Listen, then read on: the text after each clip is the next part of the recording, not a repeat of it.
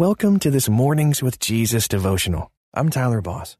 Today's story is brought to you by our partners at Life Audio. If you go to life audio dot com, you will find dozens of other faith-centered podcasts in their network. They've got shows about prayer, Bible study, parenting, and more. Head over to life audio dot com now.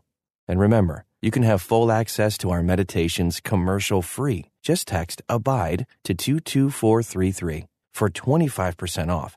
Now, receive his peace and abide in Christ.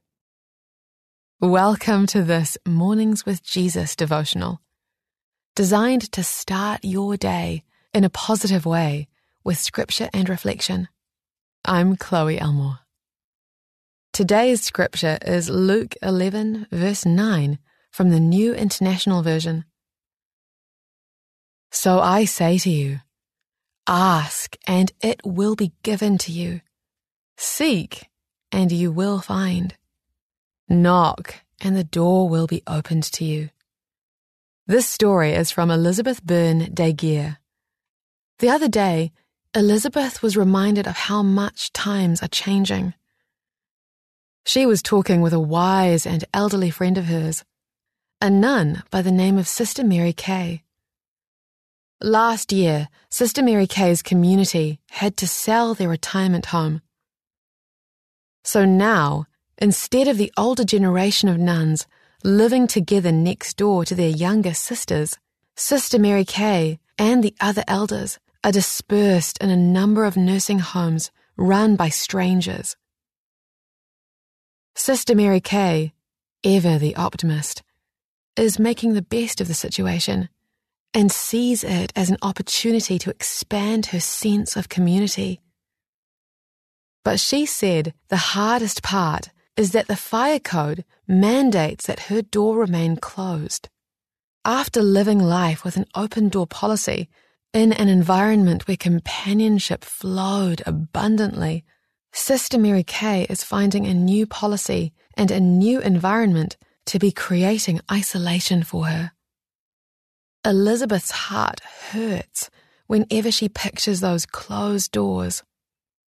She thinks of Jesus letting us know that if we knock, he will always open the door to us.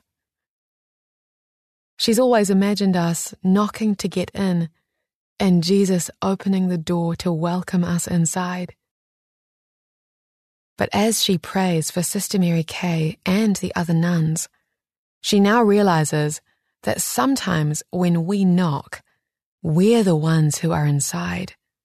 And we need Jesus to free us to come out and let others pour in.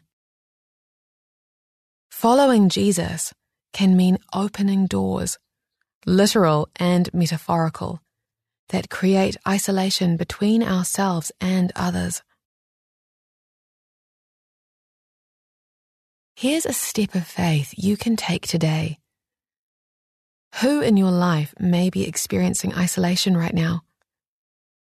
Picture that isolation as a door and ask Jesus to open it. Imagine love and laughter crossing that doorway, back and forth, until isolation dissolves into joyful community. Thanks for joining me this morning. Until next time, may you abide in Christ.